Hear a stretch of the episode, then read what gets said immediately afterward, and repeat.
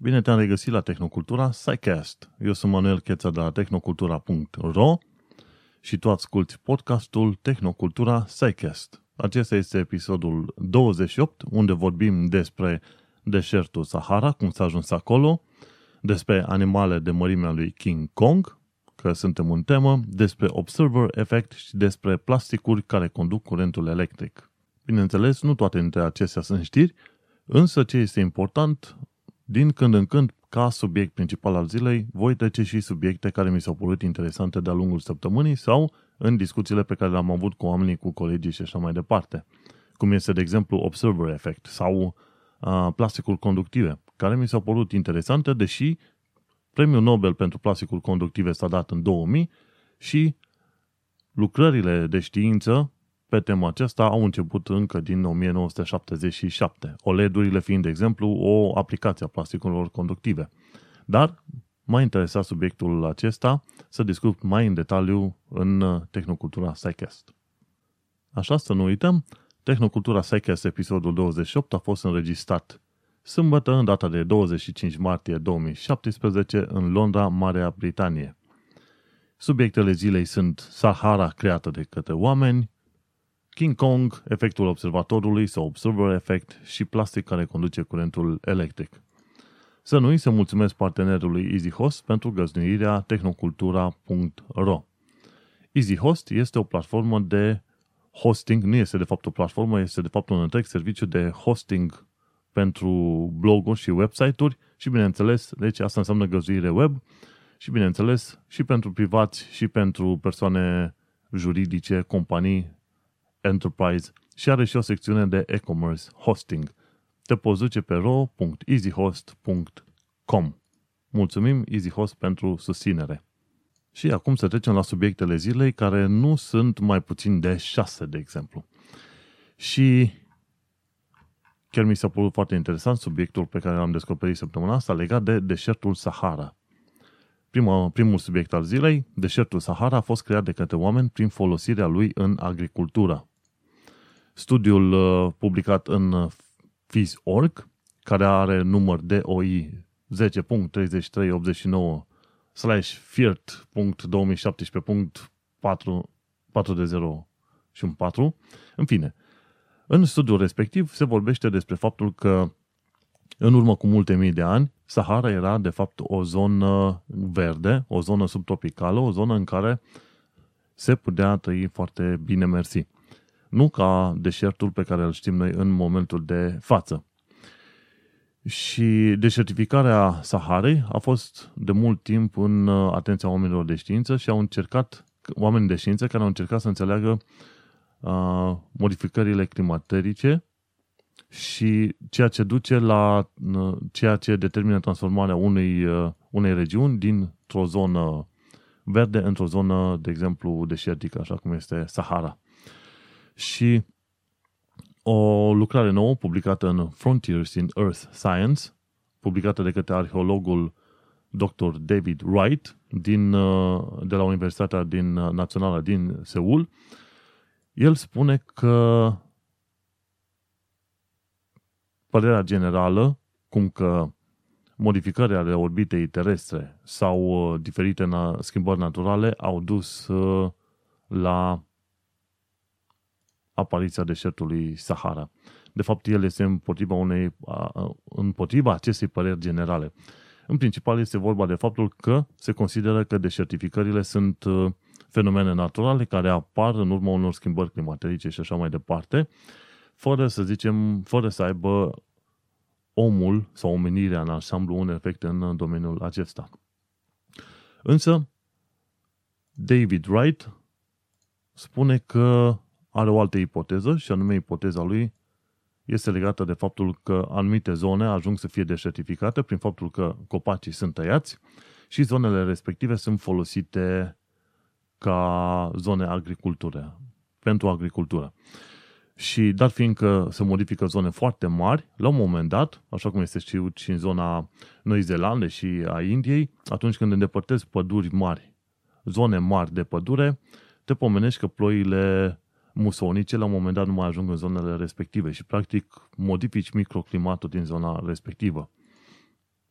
El a făcut o serie de cercetări și cercetările lui confirmă deocamdată ipoteza și anume, începând cu 8.000 de ani în urmă, regiuni din jurul râului uh, Nil, tot felul de comunități agriculturale au început să apară și pe aia să se dezvolte înspre vest. Nilul, după cum știi, este în zona de nord-est a în zona de nord-est a Africii și când te duci înspre vest, nimerești direct în deșertul Sahara în momentul de față. Și dat fiindcă au început să se folosească zonele alea din ce în ce mai mult, la un moment dat, după mii de ani de zile, s-a ajuns la rezultatul pe care îl vedem acum cu un deșert foarte mare în zona Saharei. Și se consideră că în urmă cu vreo 8000 de ani erau lacuri peste tot prin zona Saharei și ca să confirme ipoteza lui, a spus că ar trebui căutate zonele în care ar fi fost aceste lacuri străvechi și atunci când se găsesc acele lacuri răspândite prin uh, zona Saharei, se poate confirma faptul că a fost vegetație și că oamenii au avut un efect în crearea deșertului Sahara. Și în ciuda faptului că aceste schimbări au avut loc în urmă cu câteva mii de ani de zile, implicațiile activitățile, activității omenești asupra celor zone se văd foarte bine și în ceea ce vedem noi în ziua de astăzi. Schimbările climaterice pe planeta Pământ se consideră că sunt în parte generate de către activitatea umană. Și atunci el a spus că trebuie asemenea Studiul trebuie făcut și reverificat pentru că 15% din populația lumii trăiește în zone desertificate. Și odată ce înțelegem modul în care omul a interacționat cu natura din zona respectivă, poate găsim o metodă prin care să facem un fel de revers al acelor acțiuni.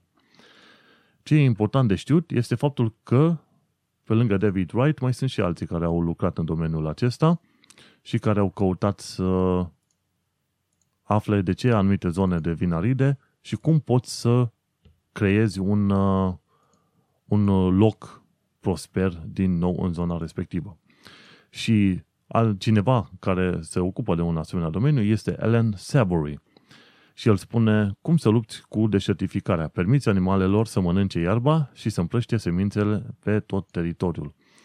Ellen Savory are un video foarte interesant făcut pe TED în care explică modul în care el s-a folosit de animale, cum ar fi oi, de exemplu, oi sau de bovine, pentru a le permite acestora să mănânce iarba din zonele semi-deșertificate.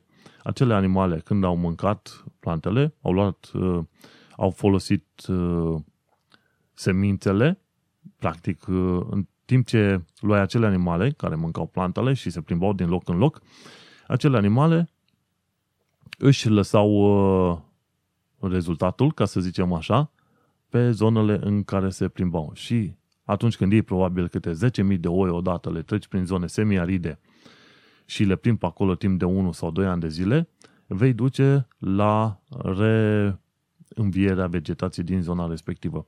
Filmul este pus în, uh, în show notes și este interesant de urmărit ca să vezi la un moment dat ce efecte foarte bune au putut avea în zona, în zona, Ameri- în zona Americii, da bine, în America de Nord, în zona centrală, în zona unde au și ei deșerturi și în zona Africii.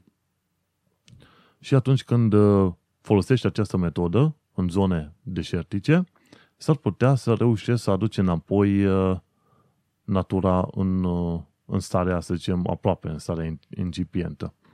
Sunt curios să văd cât de mulți oameni vor aplica probabil și în România metoda lui Alan Savory. Mai ales că în România, în zona Dobrogei, mi se pare încep să apară zone, tot mai multe zone deșertificate. Și mi se pare că nu numai în Dobrogea, și în Muntenia pe alocuri.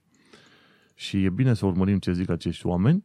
Deci, dacă avem ciobani, putem trimite ciobanii și prin zonele de de deșertificate, să zicem, ale României, ca mai apoi să reînviem vegetația din locul respectiv. E o bună, e o bună ipoteză și, de fapt, este o teorie deja, pentru că Alan Savory a pornit de la ipoteza că poți folosi animalele pentru a reînvia vegetația și s-a ajuns la o teorie, practic un fapt demonstrat, prin aceea că după ce a testat lucrurile astea, vegetația din locul respectiv și-a revenit.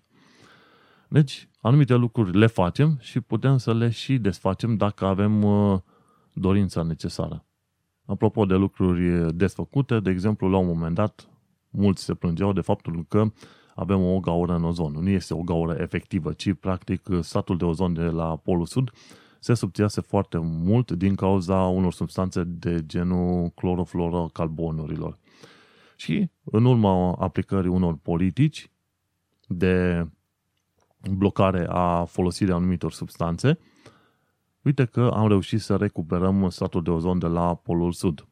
Anumite lucruri se pot și desface dacă la un moment dat încep să aplici niște politici stricte care au grijă de mediul înconjurător. Pentru că mai devreme sau mai târziu, dacă nu avem grijă de mediul înconjurător, nici mediul înconjurător nu va avea grijă de noi. Mergem mai departe la a doua știre a săptămânii. De fapt, este un subiect interesant de discuție legat de King Kong. Dacă putem descoperi animale de mărimea lui King Kong. Și răspunsul pe scurt este nu, din cauza gravitației și a biomecanicii. Cine nu știe, anul ăsta a apărut la cinema, în martie, filmul Kong, Skull Island, sau uh, King Kong, insula, insula craniului. Și acolo, la un moment dat, se duc uh, câțiva oameni împreună cu o, uh, o escortă militară să descopere ce se întâmplă pe insula respectivă, părând-o a fi o insulă misterioasă. Și la un moment dat se întâlnesc cu o serie de animale gigantice, printre care și un practic o maimuță sau un orangutan, nu orangutan, ci seamănă mai mult cu o gorilă, dar să mai mult vertical gorila noastră. Deci un King Kong, înalt de vreo 30 de metri și greu la vreo 158 de tone. Și atunci toată acțiunea în, în filmul acesta este uh, legată de faptul că oamenii vor să evadeze de pe insulă și cum îl văd pe King Kong inițial dușman, ca mai apoi să îl vadă ca fiind un aliat de nădejde. No, și atunci apare, bineînțeles, întrebarea, în, uh, în mod legitim, cât de mari pot deveni animalele terestre.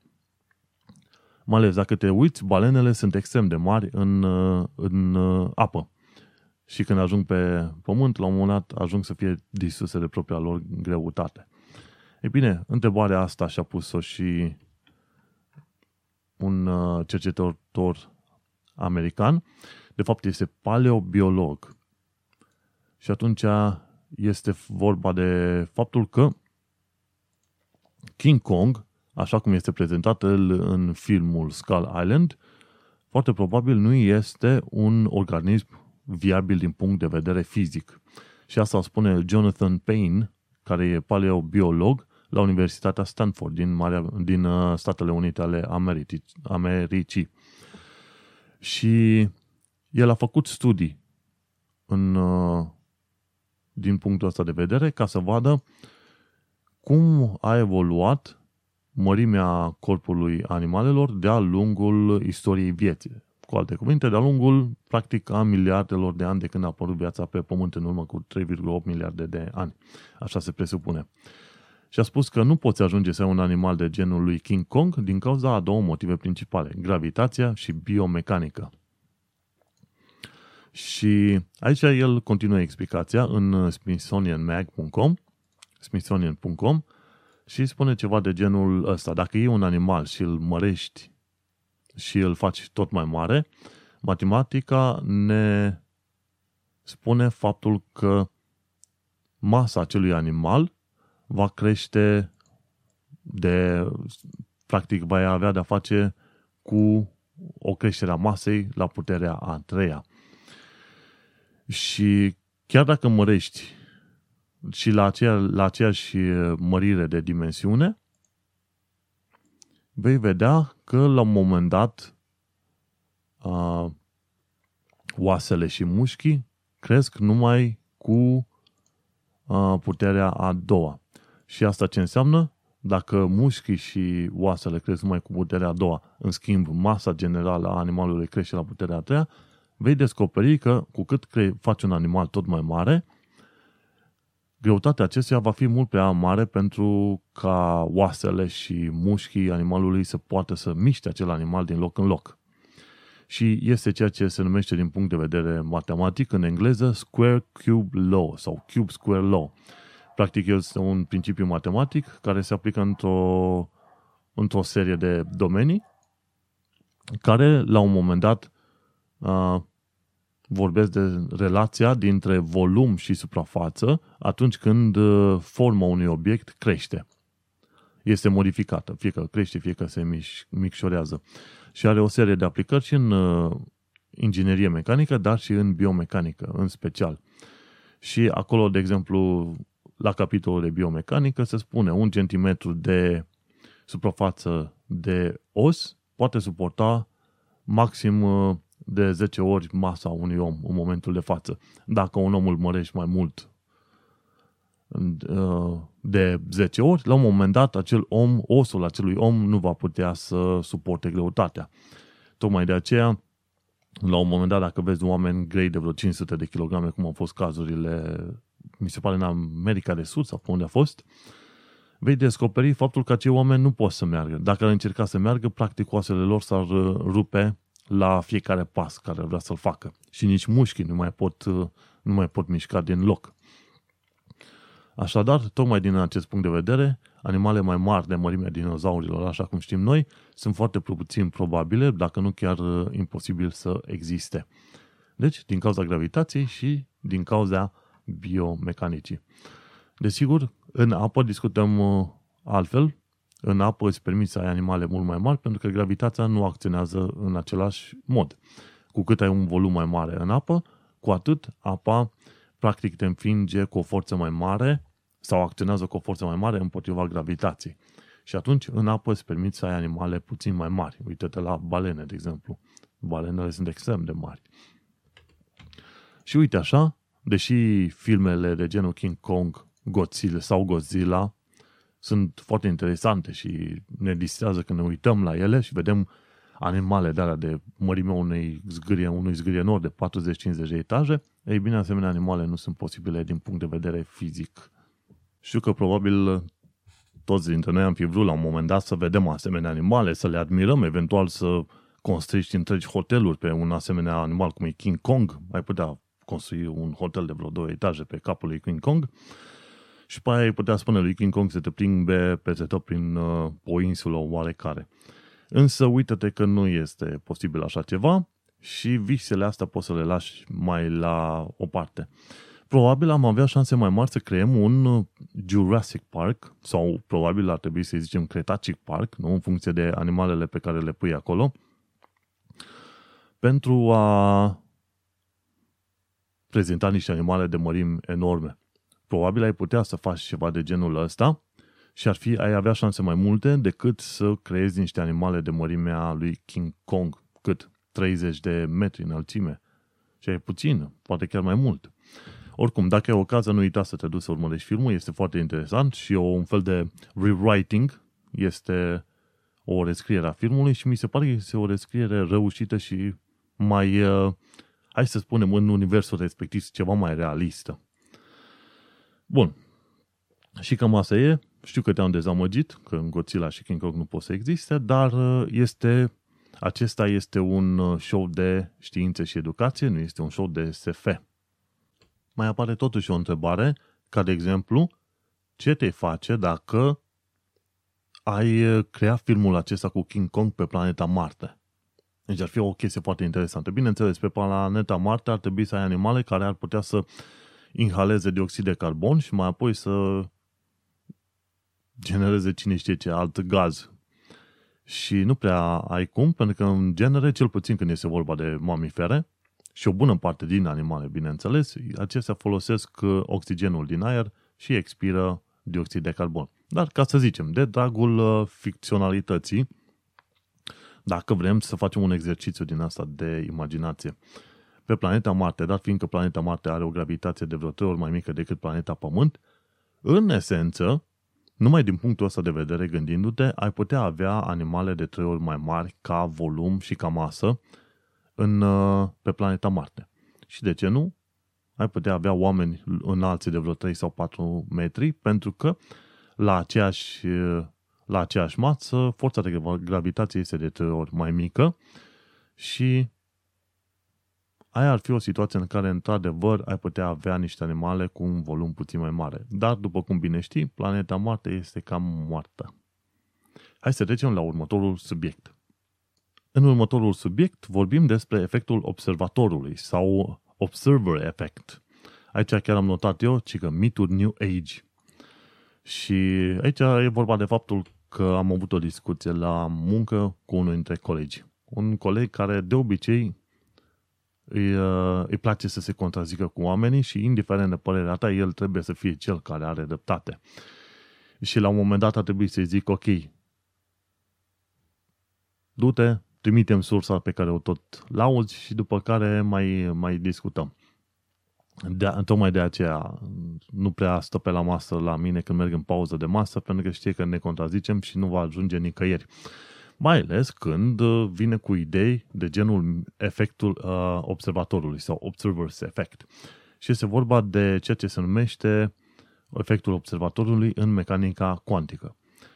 Cum uh, cred mulți adepți ai uh, să zicem, filozofiei New Age, tu, ca observator, când participi la un experiment, în special legat de mecanica cuantică, în special legat de particule subatomice, când participi la experiment, ei cred că mintea ta, faptul că tu ești conștient și că te concentrezi la acel experiment, e bine, mintea ta determină un electron din jurul unui uh, nucleu să apară în poziția în care te uiți tu în momentul respectiv. E ca și cum ai spune că mintea ta controlează cumva electronul din atomul respectiv. Și, bineînțeles, trecând de faptul că un asemenea lucru este total uh, aberant, pentru că dacă ar fi posibil, noi am putea controla electronicele din casă cum ne-ar conveni noi, nouă, numai cu puterea gândului. Uh, bineînțeles, când începi să te uiți la niște principii științifice din spatele afirmației, îți dai seama că la un moment dat undeva e, există o ruptură, știi? Cel puțin la nivel de cunoaștere și, bineînțeles, la nivel de concepte principale ale științei, de exemplu. Și aici discutăm, de exemplu, de următoarea chestie. La un moment dat, știm că există teoria radiației corpului negru, black body radiation. Practic, ce se întâmplă? Pentru orice corp care are temperatură mai mare de 0 grade Kelvin, e bine, acel corp emite unde electromagnetice într-un spectru care este direct, uh, direct proporțional cu temperatura sa. Cu alte cuvinte, de exemplu, oamenii, dar fiindcă emit căldură, oamenii emit în spectrul infraroșu, undeva pe la cât 37 de grade. Ei bine, infraroșu, atunci când folosești camerele cu infraroșu, se folosește exact de fenomenul acesta din fizică numit black body radiation. Și când te duci mai departe să calculezi, de exemplu, care sunt lungimile de undă emise de tot felul de obiecte din jurul tău, cu cât temperatura obiectului respectiv este mai joasă, cu atât obiectul respectiv emite unde electromagnetice mai lungi. De exemplu, undele electromagnetice din spectrul infraroșu sunt uh, cu lungimi de undă de milimetri, pe acolo. Când te duci, de exemplu, să vezi un uh, corp la minus 60 de grade, minus 80 de grade, minus 100 de grade, când începi să vezi ce unde electromagnetice emite acel corp, vei descoperi că te apropii de, de microunde. Tocmai de aceea, dacă stai să te gândești în spectrul, uh, în spectrul uh, lungimilor de undă, de exemplu, de la 2,7 grade Kelvin care este fondul cosmologic de radiație, este temperatura generată de fondul cosmologic de radiație, practic ai microunde undeva pe la vreo cât 60 sau 90 de GHz, nu știu exact, uh, lungim de undă pe la cât? 20-30 de centimetri, dacă nu puțin mai mare. Microunde, este în spectrul microundelor. Și de la 2,7 grade Kelvin la cât 20-30 de centimetri lungim de undă, ajungi la 40 de grade normal, adică practic 300 de Kelvin, 310 Kelvin, în uh, spectrul infraroșu. Și după aia, când urci la temperaturi, tot mai mari, tot mai mari, vei vedea că obiectele respective încep să emite culori diferite. Tocmai de aia, când uh, te uiți la diferite stele, dacă ai reușit să ieși în afara planetei, să nu te încurce atmosfera terestră, vei vedea că anumite stele, dacă sunt mai răcoroase, mai reci puțin, să zicem stele albe care emit lumină albă, vei descoperi că la un moment dat au undeva pe la cât vreo 5000 de Kelvin, 3000 de Kelvin. Dar dacă te duci la stele albastre, vei descoperi că temperatura acestora este undeva 7, 8.000 sau 10.000 de Kelvin, mult mai mare. Și pornind de la ideea asta, ai putea zice, întorcându-ne la efectul Observer's Effect, ai putea zice că creierul cumva emite niște unde electromagnetice. Este drept că atunci când ai un uh, curent electric care fluctuează într-o parte în alta, acel curent electric generează un câmp magnetic și în esență se generează o undă electromagnetică. Dar uh, dacă e să te uiți, undele cerebrale sunt undeva între 5 și 15-20 de cicluri pe secundă, ceea ce, dacă ai avea, bineînțeles, și de amplitudine foarte mică, gândește-te că acestea sunt, nu sunt în stare să creeze un curent electric foarte puternic. Poate ai putea aprinde un bec dacă întregul creier, la un moment dat, dacă toți neuronii din întregul creier ar uh, funcționa în același timp, să transmite informație de la axon la dendritele altor uh, neuroni. Gândindu-te la faptul că uh, un action potential pentru fiecare neuron este de undeva minus 70 de milivolți, practic lucrezi la voltaj extrem, extrem de mic, gândește-te că și amplitudinea unei asemenea curent ar fi și el extrem de mic și sunt foarte slabe șanse să creezi unde electromagnetice care să părăsească cumva zona respectivă localizată, pentru că vor, ar fi absorbite, bineînțeles, de corp. Dar nu ai, nu ai suficient de multă energie să zicem că creezi în mod practic unde electromagnetice, care unde electromagnetice din creierul uman să se ducă și să interacționeze probabil cu un electron. Gândește-te că în diverse experimente, ca să modifice spinul unui electron sau în, într-un nucleu al unui atom, se folosesc foarte des un microunde. Și microunde, probabil amplitudine destul de mare, cu un aparat foarte complex, cu energie foarte multă, probabil ajunge să consume câteva mii de watt pentru a reuși să schimbe spinul unui electron sau unui, neu, un, unui proton, cumva. Și uite-te, gândește-te că la un moment dat creierul uman nu generează suficient de multă energie ca să genereze la rândul său unde electromagnetice care să interacționeze cu electronul respectiv. Cu atât mai mult cu cât tu ca om, dat fiind că ai un uh, instrument optic numit ochi, care observă numai între 400 și 700 de, de nanometri, un spectru luminos extrem de îngust, între 400 și 700 de nanometri, gândește-te că tu nu vei ajunge să vezi un electron cu ochiul liber, pentru că un electron are undeva mărimea de 1,5 femtometri sau 1,5 a 1,5 ori 10 la minus 15 metri. Cam de mărimea unui proton. Că dacă e să faci diverse calcule, vei ajunge la un moment dat să vezi că mărimea electronului e comparabilă cu mărimea unui proton. Chiar am făcut în canalul de YouTube la al Tehnoculturii un video, chiar am avut un asemenea video cu profesorul Nicolae Crețu, Crețu de la Universitatea Transilvania din Brașov, care a arătat metode de calcul a, să zicem, a diametrului unui electron și a ajuns la calcule asemănătoare, 1,5 și 2 femtometri, adică 1,5 ori 10 la minus 15 metri. Și gândește-te că 400 de nanometri înseamnă 0, face 400 ori 10 la minus 9 sau 0,4 ori 10 la a 7 metri. Gândește-te, există 7 sau 8 ordine de mărime diferență între ceea ce putem vedea noi cu ochiul liber și ceea ce putem vedea cu un instrument foarte puternic dacă vrem să vedem, de exemplu, un electron.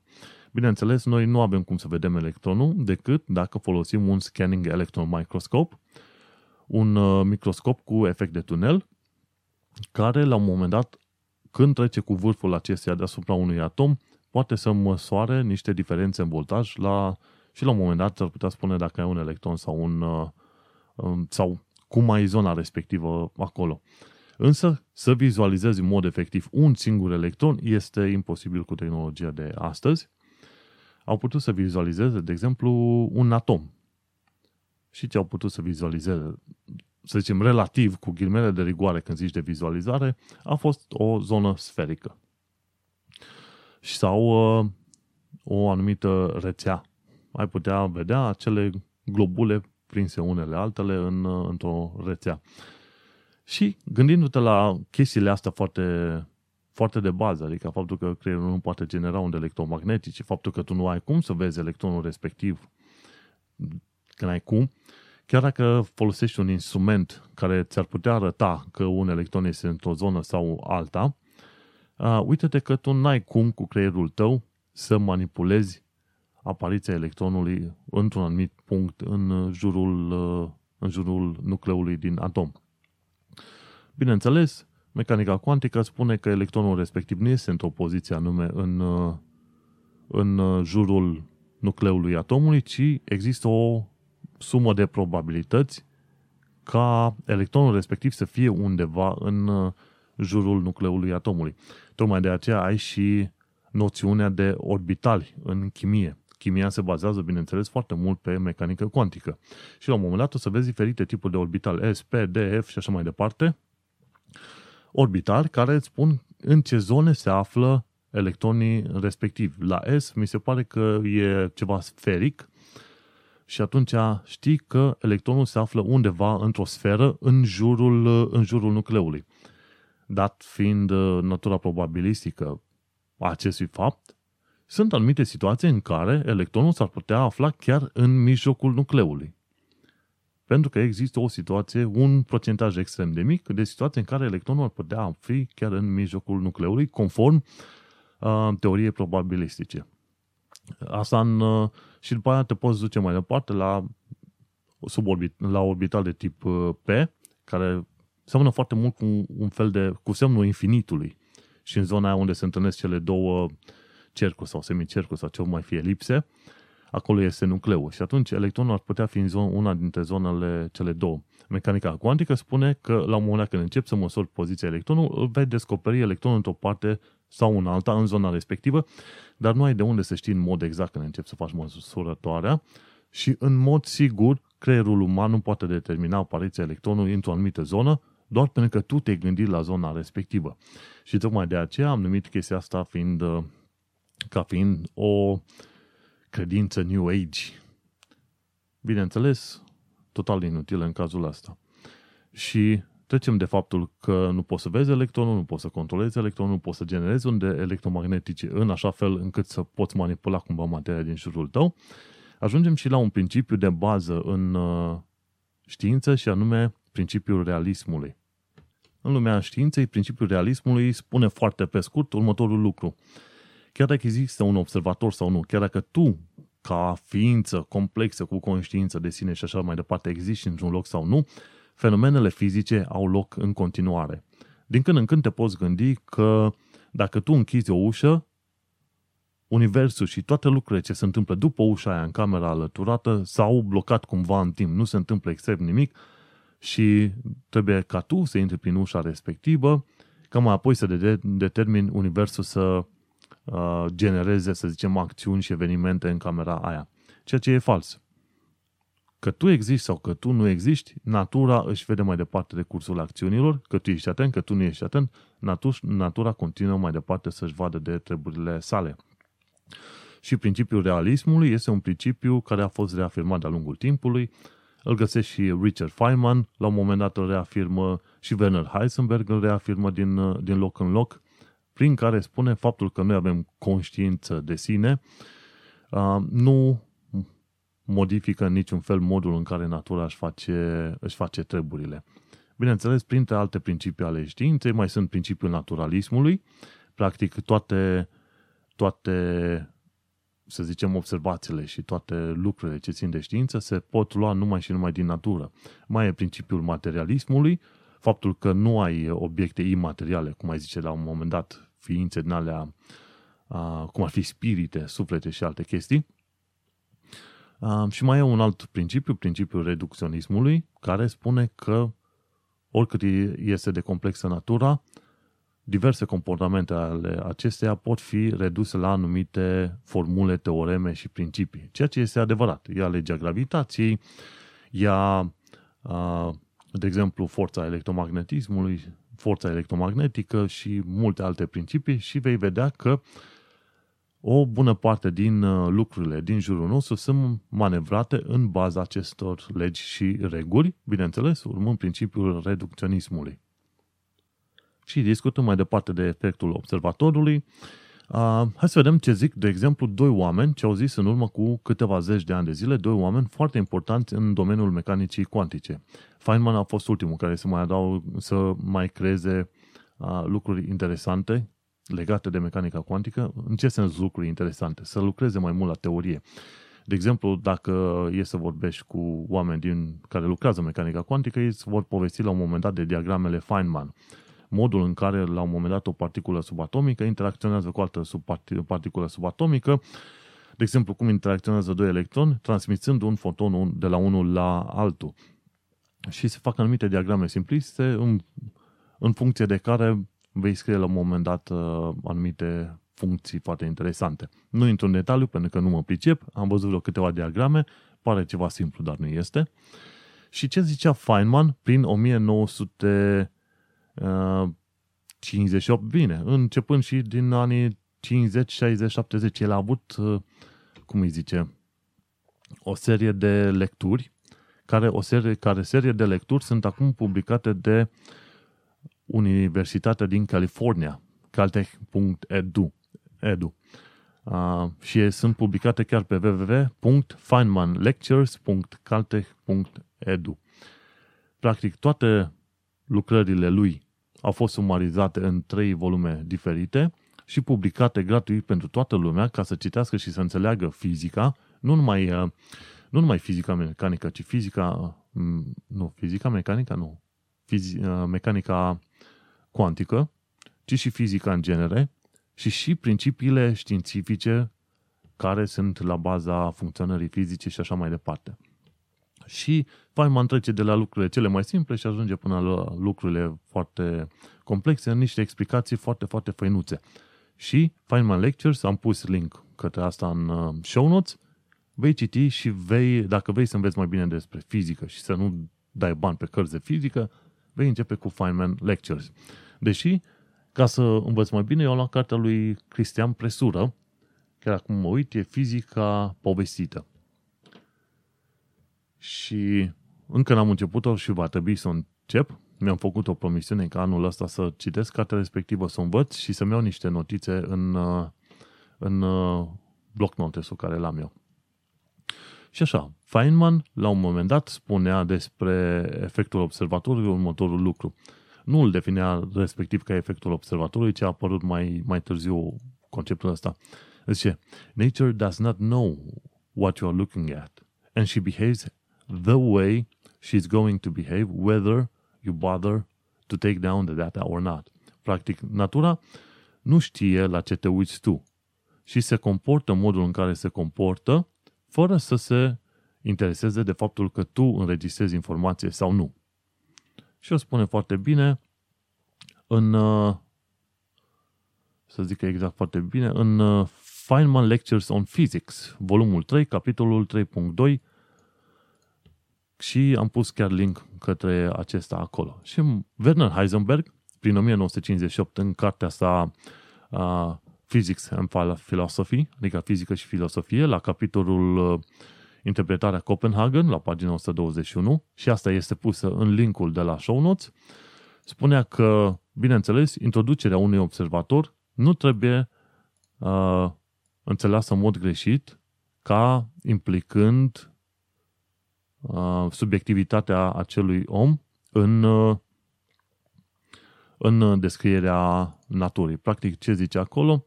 Chiar dacă tu aduci un, observ, un, un observator care să verifice fenomenul respectiv, asta nu înseamnă că natura se va comporta într-un mod diferit dacă tu observi în comparație cu situația în care tu nu observi natura.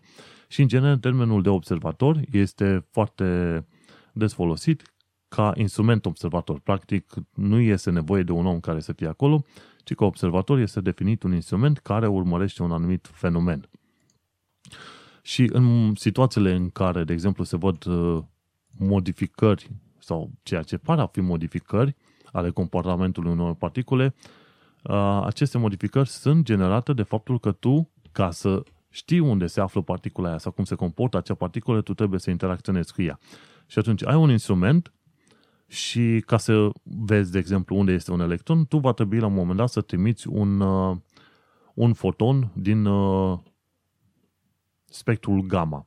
Un foton din spectrul gamma are lungime de undă comparabilă cu raza unui, uh, cu diametrul unui electron și atunci vei fi mai mult decât sigur în stare să interacționezi cu acel electron. Dar atunci când tu interacționezi cu acel electron ca să-i afli poziția, vei, vei descoperi că electronul respectiv, odată ce a, s-a întâlnit cu a, fascicolul nostru gamma, la un moment dat electronul va avea o traiectorie aleatorie. Se va duce undeva într-o altă zonă, nu va rămâne fix acolo, pentru că practic e ca și cum ai lua două minți și le lovești una de alta și uite-te cum vor interacționa unele cu ele. Asta nu înseamnă că tu, atunci când ai trimis fotonul gamma către electronul respectiv, tu cumva cu mintea ta ai manipulat electronul să plece într-o anumită direcție, ceea ce este fals.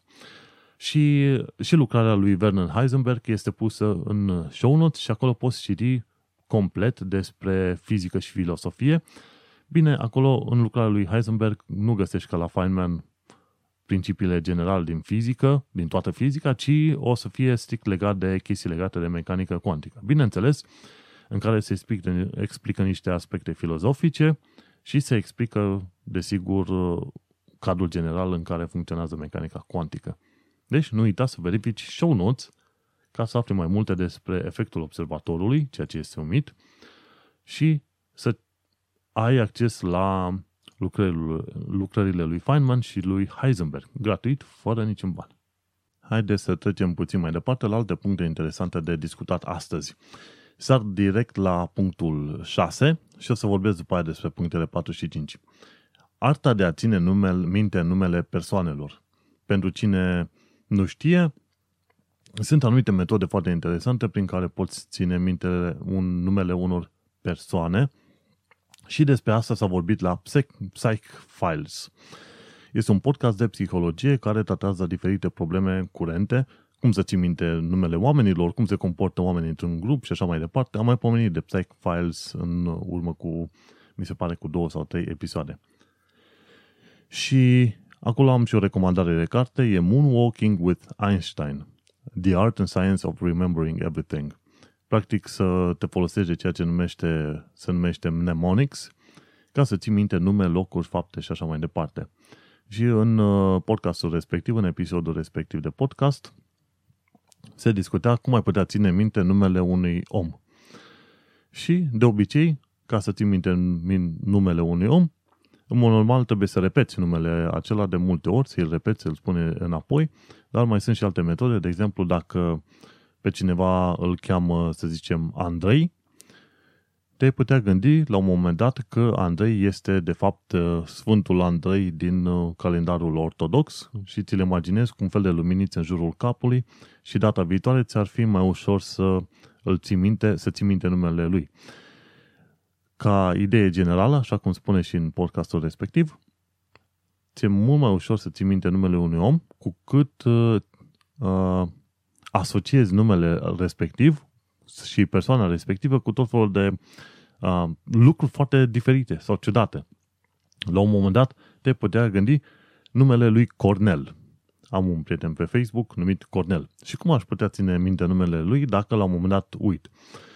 Ei bine, m-aș putea gândi că ar fi o combinație între Corn și Ionel nu? Sau uh, ceva de genul ăsta. Și atunci când te uiți la omul respectiv, ți-l imaginezi că are un corn în, în uh, mijlocul frunte, în fruntei, frunții, pardon, și că este de fapt un ionel de undeva din fundul unui sat random din uh, România. Și atunci când te întâlnești cu el, îți aduce aminte de imaginea respectivă și ții minte că numele omului este Cornel. Gândește-te că fiind aici în Anglia, lucrând ca web developer, pentru o firmă britanică, îți dai seama, în firma noastră sunt undeva pe la vreo 20 de nații diferite. Și numele sunt care mai de care mai ciudate. La un moment dat avem un, un coleg numit Ico. Lumea îi zice Ico. Numele lui efectiv se scrie E-K-O-U sau E-Cow sau Electric Cow. Și mi-a fost greu să țin minte numele omului și la un moment dat când am făcut asocierea asta e-cow sau electric cow și m-am uitat la el, am ținut minte să îi pronunț numele Eco. De fapt, lumea îi zice Eco, nu e e-cow, e Eco. Și tot fel de nume, nume din asta sau e un alt tip îl, îl numește, se numește undeva prin Anglia pe aici, nu la mine la muncă, Alan Dale și ți-aduce aminte de un cuvânt românesc numit Alandala. Și atunci când ți-aduce aminte de omul respectiv, îi zici Alandala sau Alan Dale. Deci asta la arta de a ține în minte numele persoanelor. Cam atât am avut de zis despre ținerea minte a numelor persoanelor. Să trecem mai departe la, de exemplu, un subiect foarte interesant numit rescrierea arborelui dinozaurilor. Cei de la Nature au uh, publicat un studiu de curând în care uh, se specifică o restructurare a arborelui dinozaurilor. În mod normal, structurarea dinozaurilor se făcea în funcție de oasele din zona șoldului. Uh, oase care se nume, în zona respectivă ai ilion, ischion și pubis. Și în funcție de oasele respective, oamenii de știință, paleontologii, au clasificat diferiți dinozauri, ca fiind din, din uh, clasele Ornithischia, practic uh, care au șold de pasăre, și Saurischia, care au șolduri de reptile, sau care seamănă mai mult cu pes, păsări, orni, Ornithischia, sau care seamănă mai mult cu reptile Saurischia. Și după ce au analizat uh, scheletele dinozaurilor din uh, cam 48 de puncte diferite și au dat seama că dinozauri de genul Ornithischia și Saurischia trebuie puse împreună pentru că au oasele asemănătoare. Și din acest punct de vedere, cel puțin când este vorba de dinozaurii terestri, dacă studiul acesta este confirmat și de alte studii și uh, în mai multe locuri de pe planetă, atunci te vei pomeni că arborele acesta al dinozaurilor este schimbat. La un moment dat, Tyrannosaurus rex uh, este, uh, este, va trebui să fie mutat din zona Saurischia, adică dinozauri cu șolduri de reptile, în zona Ornithischia, practic în zona de dinozauri cu șold din asta de pasăre. Și atunci te-ai putea gândi că, de fapt, uh, Tyrannosaurus rex al nostru este, de fapt, un cocoș supramărit care este dornic de ucis. Deși la un moment dat mi se pare că citisem niște studii despre Tyrannosaurus rex care spuneau că el, de fapt, nu era atât de prădător pe cât era de... Uh, se comporta mai mult ca un fel de hienă sau mânca cadrave sau resturi de animale și nu tocmai uh, vâna, așa cum se presupune și așa cum vezi în uh, filme. În principiu, în loc să-i mai zici unui Tyrannosaurus Rex ca fiind uh, o reptilă nea super mega periculoasă, ai putea să-i spune că este o pasăre antică super mega periculoasă. Și studiul acesta a fost făcut de către, de către niște britanici și ei la un moment dat au ajuns și la concluzia că dinozaurii sunt puțin mai eh, vechi. Istoria lor începe prin urmă cu 247 de milioane de ani, nu 243 de milioane de ani, cum se considera până, până de curând. Și studiul a fost condus de către Matthew Barron, care este un paleontolog de la Universitatea din Cambridge, din Marea Britanie. Și el eh, ce a făcut? A studiat vreo 74 de specii de dinozauri din uh, uitându-se la 450 de uh, caracteristici anatomice. Deci am greșit eu, nu era 40 și ceva, sunt 450 de caracteristici anatomice. Și dat fiind asemănarea între multe, multe asemenea caracteristici, au decis ca anumiți dinozauri să fie mutați pe alte, în alte clase, în alte zone. Și modul de clasificare, așa cum îl avem acum, este vechi încă de prin 1850 uh, și prin 1870 a apărut ideea asta că anumiți dinozauri trebuie să fie mutați de la, de fapt, reptilieni, ca să zicem așa, cu ghilimele de regoare, trebuie mutați către Ornithischia, dar uh, ideea asta a pierdut contur, a pierdut, uh, să zicem, teren. Și uite că revine după ce au analizat vorba aia, cât? Hai să ne uităm din nou, 74 de specii de dinozauri, uitându-se la 40, 450 de caracteristici anatomice. Și ceea ce spun o serie de oameni de știință este că studiul este unul dintre cele mai uh, complete studii făcute în ultimii câțiva ani de zile și că se vor hotărâ în următorii ani dacă această nouă clasificare va fi luată în, în considerare. Bineînțeles, așa cum știm, dinozaurii au dispărut, au dispărut în urmă cu 66 de milioane de ani, în urma unui impact dintre un asteroid și planeta noastră. Dar, nu, dacă ai urmărit pe tehnocultura.ro ce mai publicat de-a lungul anilor, ai să știi că asteroidul respectiv, impactul cu asteroidul respectiv, n-a fost, de fapt, motivul principal pe, pentru care dinozaurii au dispărut, ci a fost, cum să zicem, cireașa de pe tort.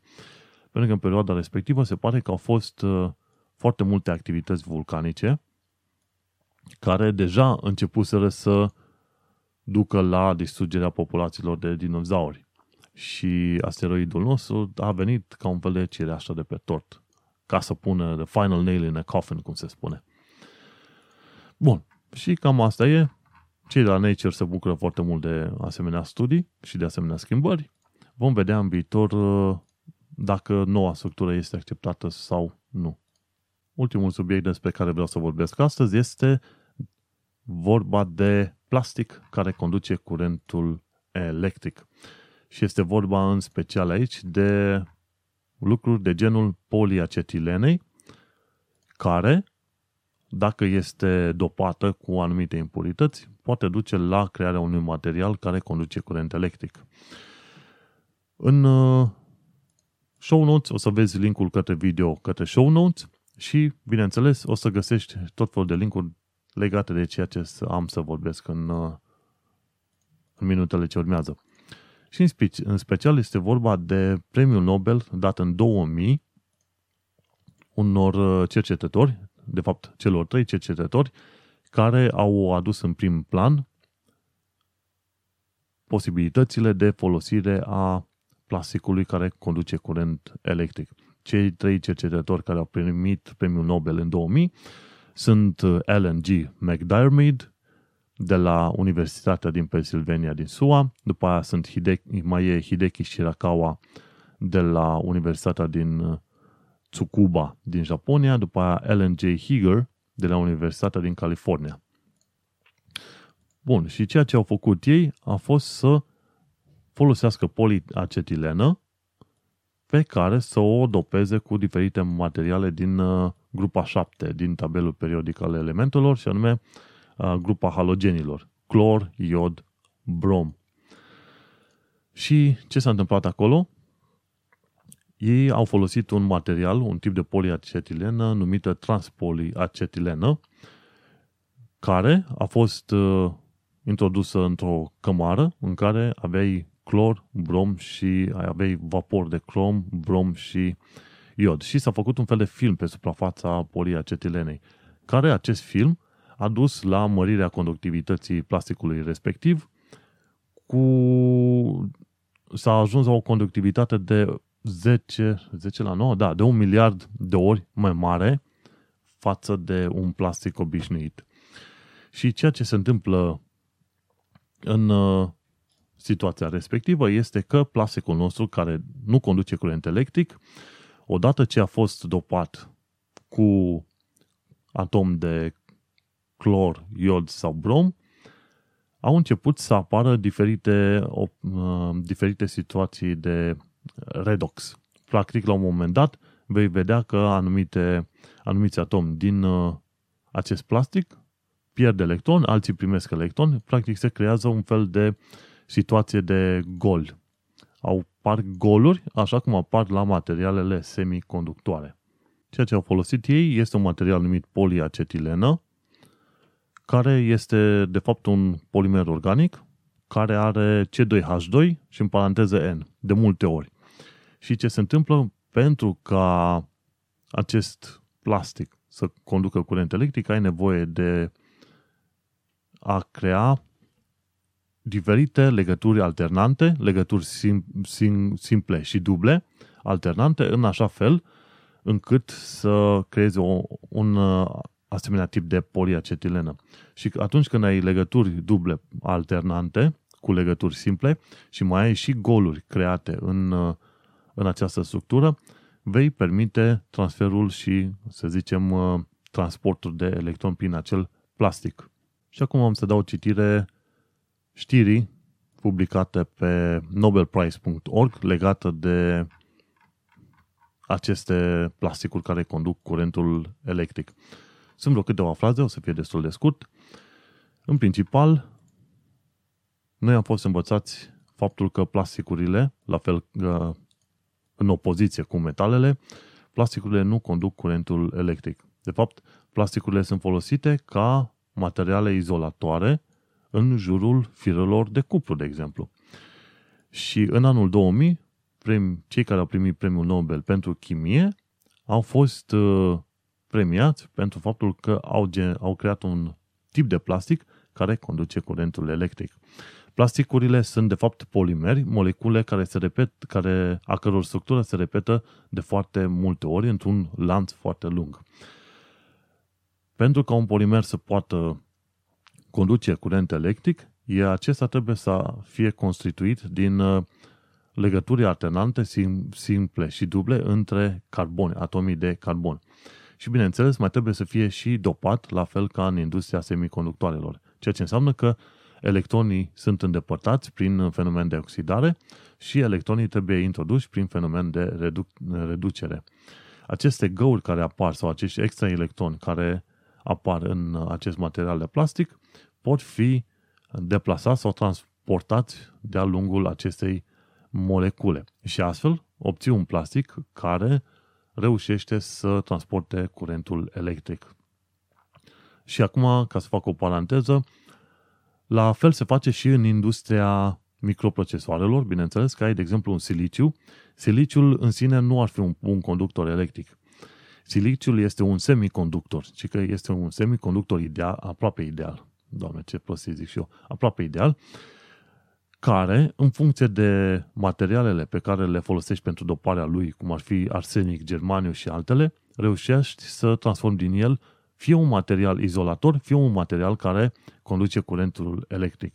Această situație se obține și cu poliacetilena. Numai că în cazul poliacetilenei nu se folosesc germaniu sau arsenic, ci se folosesc clor, iod sau brom. Și acolo au loc fenomene de, și, de, și fenomene de oxidare. Oxidare trebuie înțeles ca fenomene în care se pierde un electron, nu că ai în mod necesar de a face cu operații în care oxigenul este, este implicat. În multe situații, de exemplu în uh, operațiune de redox din celule, bineînțeles, ai oxigen foarte mult care intră în acele reacții. Dar în sensul larg, în lumea chimiei, când vorbim de oxidare, vorbim de faptul că se pierd anumiți electroni. Și atunci când uh, introduci clor, iod sau brom în uh, acest plastic, tu practic în structura respectivă creezi anumite goluri. Furi niște electroni dintr-o parte și pui electroni într-o altă parte. În acest mod, plasticul respectiv este transformat într-un conductor electric. Bineînțeles, dacă citești PDF-ul care l-am pus în show notes, vei descoperi că este cam un conductor electric cam de vreo 10.000 de ori mai slab decât cuplul, dar este totuși un conductor electric mai de 10.000, aproape de 10.000 de ori mai bun decât un plastic obișnuit. Deci este undeva între un plastic și un uh, fir de cuplu. Și să continuăm. Higger, McDyer, Mid și Shirakawa au uh, descoperit aceste lucruri prin anii 1970 și au creat de-a lungul timpului mai mulți polimeri care conduc curentul electric și cercetarea lor a dus la crearea unui câmp important de lucru pentru fizicieni, dar și pentru, fizi- uh, pentru chimiști. Și, bineînțeles, faptul că ei au lucrat în uh, câmpul acesta cu polimeri care conduc curent electric a dus la o serie de aplicații practice. Și printre aplicațiile practice care se dezvoltă acum sau care sunt deja în lucru, sunt uh, substanțe antistatice pentru filmele fotografice, sunt ecranele pentru uh, display-urile calculatoarelor care uh, protejează împotriva radiației electromagnetice, sunt și sunt aplicații în domeniul ferestrelor deștepte. Ferestre care, făcute din plasticurile astea sau care au și diferite folii din astea de plastic, pot exclude lumina soarelui, preferențial în funcție de anumiți parametri. Și s-au creat o serie de polimeri semiconductivi care ajută în emiterea de lumină, practic în crearea de diode care emit lumină, LED-uri. Și în celule solare și în și ca ecrane, de exemplu, pentru telefoanele mobile. Și bineînțeles că acest, acest câmp de, în care se lucrează cu polimeri care conduc curentul electric a dus și la dezvoltarea electronicilor, electronicii moleculare. În viitor vom putea să creăm tranzistori sau alte componente electronice fiind compuse numai din molecule. De fapt, dacă să ne uităm bine, deja suntem în punctul acesta, însă acele, vor, vor, acele molecule vor fi molecule organice, nu molecule pe bază de siliciu, nu atom pe bază de siliciu și așa mai departe, nu atom de siliciu, cum se întâmplă acum în procesoarele clasice. Pentru cei ce nu știu, una dintre aplicațiile cele mai interesante ale plasticurilor, plasticurilor care conduc curentul electric sunt ecranele OLED. Sunt sigur că ai auzit de ecrane OLED, mai ales că Samsung-ul și telefoanele astea mai moderne chiar folosesc OLED sau AMOLED. Practic ce înseamnă Organic Light Emitting Diodes. Și aceste diode organice, de fapt, sunt bazate pe plasticurile care conduc curent electric, inventate de către Higer, McDiarmid și Hideki Shirakawa, încă din anii 77. Bineînțeles, cercetările în domeniul OLED au început prin anii 80 și îți dai seama că ai reușit să vezi uh, ecrane OLED în telefoane când? După 2015, nu? În perioada asta. În mod efectiv. Pentru că așa se întâmplă. Încep uh, descoperi anumite fenomene și probabil vor trece 20-30 de ani de zile sau mai mult până când vor fi folosite în mod curent de către toată lumea. Sau poate niciodată. Gândește-te că tot prin anii 70 la CERN, la acceleratorul de particule LHC, Large Hadron Collider, s-au inventat ecranele tactile. Și gândește-te că în anii 70 se foloseau acolo și au folosit un asemenea sistem pentru că nu vreau, de exemplu, să umple câțiva pereți de instrumente care mm, ar fi ocupat foarte mult loc și, bineînțeles, ar însemna întreținere destul de dificilă. Și au inventat prin anii 70 ecrane, ecrane tactile capacitive, care ecrane tactile capacitive au, au ajuns în uh, mâna publicului larg undeva abia prin 2007, când au fost popularizate de către um, telefoanele iPhone. Mi se pare că atunci când a dat drumul uh, Apple, a generat, a creat telefoanele iPhone și, bineînțeles, aveau ecran tactil de toată frumusețea. Gândește-te, deci trecuseră cât 30 de ani de zile liniștit. Deci, și oamenii ăștia ce au făcut, au primit premiul Nobel în 2000 și uite că după 15 ani am putut vedea și noi telefoane AMOLED în mâna fiecărui om. E foarte interesant să vezi că mergi pe stradă, te uiți la telefonul omului și zici, bă, în urmă cu 10 de ani de zile, eu a lucrat la anumite cercetări care au dus la crearea unui uh, dispozitiv de genul acesta. Și la un moment dat, ca să fac o paranteză, l-am avut uh, invitat pe domnul Zanfir de la Institutul de Fizică Nucleară din uh, Măgurele la TVS Brașov, unde am discutat la emisiunea Tehnocultura despre cel mai puternic laser care, din lume care se construiește chiar acum în zona Măgurele. Și una dintre întrebări era în felul următor. Putem să cuantificăm într-un fel uh, banii pe care îi introducem în știință sau, de exemplu, dacă eu investesc un milion de euro acum într-o cercetare științifică, voi ști că voi primi o anumită un fel de return on investment? Voi primi niște bani înapoi? Voi avea ce câștiga de pe urma asta? Și răspunsul domnului Zamfir a fost da. De cele mai multe ori, investiția pe care o bagi într-un anumit studiu științific, într-un anumit câmp, se întoarce ca beneficii pentru umanitate de 100, de 1000, de 10.000 de ori mai mult. Și gândește-te ce s-au descoperit la Large Hadron Collider și plus ce, s-au, ce studii s-au făcut, cum a fost și cu plasticurile astea, s-au investit bani, zeci de mii, poate milioane, dar uite-te că odată ce ai stabilit un domeniu foarte bine și din punct de vedere tehnologic este ceva de genul este viabil, bineînțeles că ajungi la o industrie de miliarde și toți oamenii sunt uh, fericiți, se creează locuri de muncă. Așa că dacă te întreabă cineva vreodată dacă un studiu care nu are apară nicio finalitate sau nu scoate niciun bani, dacă te întreabă vreodată dacă merită, atunci răspunsul cel mai probabil este că da.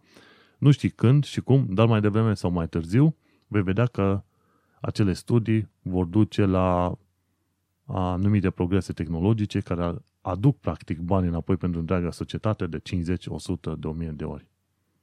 Și cam atât pentru ediția de astăzi. Am discutat despre deșertul Sahara, despre animale de mărimea lui King Kong, despre efectul observatorului, despre rescrierea arborului dinozaurilor, despre plasticul care conduc curent electric și despre arta de a ține minte numele persoanelor. Acum hai să trecem la alte lucruri interesante pe care le avem în uh, show notes. Bineînțeles, am să trec prin toate pentru că deja am depășit termenul de o oră și am să discut puțin tel despre câte un 1, 2, 3 puncte principale. De exemplu, la minutul de tehnologie, de la Jace 2 Cents aflăm că procesoarele AMD Ryzen sunt mai bune pentru gamer. În caz că nu știi, AMD-ul, după vreo 7 ani de zile în care n-a mai creat un procesor nou, competitiv, să zicem, cu comparativ cu Intel, au scos anul acesta pe piață Ryzen, Ryzen 1700, 1800 și 1500 sau 1300, pardon, care se pare că la prețul de 500 de dolari are aproape aceeași performanță cu Intelul care are 1000 de dolari. Vorbim de procesoarele mai high-end, cum ar fi când compari Intel 7000 i7 7700K cu AMD Ryzen 1800X sau, sau 1700X, ceva de genul ăsta. Bun. Mergem mai departe de la TechWiki aflăm ce este de fapt procesorul AMD Ryzen și o mică istorie a acestuia. De la Ahoy aflăm lansatoarele de rachete în jocurile video. Bineînțeles, ca de obicei, canalul de YouTube al Ahoy prezintă o armă folosită în război și istoria acestea și, bineînțeles, și istoria folosirii armei respective în jocurile video pentru fanii de jocuri video. Cine e fan tehnologie, mai devreme sau mai târziu, o să descoperi că este și fan jocuri video. Și de la Fully Charged aflăm că cei de la Smart au creat uh, un automobil electric numit Smart Electric Drive, care merge, are o autonomie de, de peste 100 de kilometri. O mașină micuță, dar cu loc destul de mare. Nu uita să urmărești întregul film de prezentare, vreo 12 minute, din, uh, e linkuit în show notes. Mergem mai departe la știri din lumea științei. De la Scientium, un canal de YouTube nou și foarte interesant, aflăm că am reușit să creăm noi ca oameni un ADN cu șase litere. Bineînțeles, totul este făcut în laborator. De la Astro Urseanu, vezi cum arată munții Pirinei de pe lună în două ipostaze diferite. Și mergem mai departe. De la Sound of Science aflăm o știre foarte interesantă este o stea care orbitează o gaură neagră cu 1% din viteza luminii. Tu îți dai seama că steaua respectivă trebuie să fie la câteva zeci de mii de kilometri distanță de acea gaură neagră ca să obții o asemenea, să zicem, o asemenea viteză în, în orbita sa. Bun, mergem mai departe. De la Reactions aflăm cum să aducem roșiile gustoase înapoi pe masă. Mergem mai departe. De la Science Mag putem vedea cum cresc plantele în timp real. S-au creat anumite aparate care acum pot vedea cum cresc plantele. Practic, se pune planta într-o soluție lichidă și cu camere în uh, mai multe unghiuri, la un moment dat poți urmări cum se dezvoltă planta respectivă. Se introduc și anumite substanțe în uh, celulele plantei, așa că face, se face vizualizarea mult mai ușor. Și poți vedea planta în 3D uh, și cum se dezvoltă acesta. Este foarte interesant modul în care au făcut ei aparatura respectivă. De la Science Channel aflăm că ceva de mărimea lui Pluto s-a ciocnit cu Marte în trecutul îndepărtat. Dacă e să te uiți, Pluto, oamenii tot se bat cu pumnul în piept că vor să facă din Pluto o planetă înapoi. Pentru mine este, este total irrelevant faptul că Pluto este sau nu o planetă sau nu. Comparativ cu Luna, de exemplu, Pluto este de trei ori mai mic. Și atunci este, chiar dacă gravitează în jurul Soarelui, trebuie să ne gândim că Pluto este doar un membru din uh, centura Kuiper. Și are, mi se pare, vreo doi sateliți și probabil încă vreo doi, trei mai micuți în jurul lui. Dar, ca idee, Pluto, ca corp ceresc, este foarte mic. Și gândește-te, e o treime din uh, mărimea lunii. Și, bineînțeles, dacă te uiți la Marte, Marte este ceva mai mic, 70-80% din volumul planetei Pământ, și ceva de mărimea lui Pluto, în urmă cu ceva miliarde de ani, a lovit planeta Marte în zona, în, în zona de nord, în emisfera nordică. Și de curând au văzut chestiile astea și este o știre pe Science Channel. Mergem mai departe, hai să aflăm despre ce se mai discută în lumea pseudoștiinței. Și acolo aflăm pământul plat. Ci că sunt încă unii oameni care cred că Terra este plată. Carl Sagan, binecunoscutul uh, om de știință și prezentator de știință, Carl Sagan, a explicat de ce ei sunt greșiți în credința asta a lor. Și este vorba de faptul că încă din urmă cu vreo 2300-2500 de ani, Eratostene a reușit să fac, calculeze curbura Pământului și a ajuns la idee că Pământul are o circunferință de vreo 40.000 de kilometri. În urmă, cu 2300 de ani de zile. Gândește-te, oamenii ăștia care au plecat în expediții prin 1400-1500, ei s-au dus în acele expediții știind foarte bine că planeta este rotundă, și, dar fiindcă trebuiau să ocolească Africa pentru a ajunge în India, au zis, mă, hai să mergem în partea opusă ca să ajungem în Africa pe o altă direcție, să zicem, teoretic mai directă. Și așa au ajuns la descoperirea Americilor. Mitul că se considera în urmă cu sute de ani de zile că planeta este plată, este un lucru, un lucru cât se poate de fals. Și este, bineînțeles, o insultă la adresa științei din vremea respectivă. Hai să citim puțin tel din zona de bonus. Cristian Român ne vorbește despre cărți deștepte, mic tratat despre nimic, John D. Barrow. După aia tot uh, Cristian Român ne vorbește despre alte cărți deștepte, Aurel Vlaicu, Viața și opera, scrisă de Constantin C. Gheorghiu de la Science Asylum aflăm dacă universul este infinit și pe aia mergem mai departe. De la Fermilab aflăm câte ceva despre forța nucleară slabă. Uitându-ne la 60 Symbols, aflăm despre faptul că încă în stadiul incipient al Universului, după Big Bang, am avut găuri negre primordiale. Și ce sunt alea? Și de la Geography Now aflăm câte ceva despre geografia țării Ghana, din Africa de Vest. Mergem mai departe la PBS Space Time, cum ai calcula călătoriile superluminice și din nou de la Fermilab aflăm forța nucleară slabă și cameleonii cuantici. Bineînțeles, am pomenit numai câteva titluri generale. În show notes sursele sunt mult mai multe. Cred că am de fiecare dată în, în surse cât 6 cu încă vreo 11, 12 și încă vreo 25. De obicei, între 20 și 40 de surse diferite, în afară de subiectele principale pe care le discut. Așadar, de fiecare dată când te bagi în show notes, în mod sigur poți să pierzi cel puțin o singură o zi completă să urmărești toate subiectele respective. Și cam atât cu episodul de astăzi. Îți mulțumesc că m-ai urmărit, sunt Manuel Cheța de la tehnocultura.ro Tu ai ascultat episodul numărul 28 din Tehnocultura Psycast. Noi ne auzim data viitoare.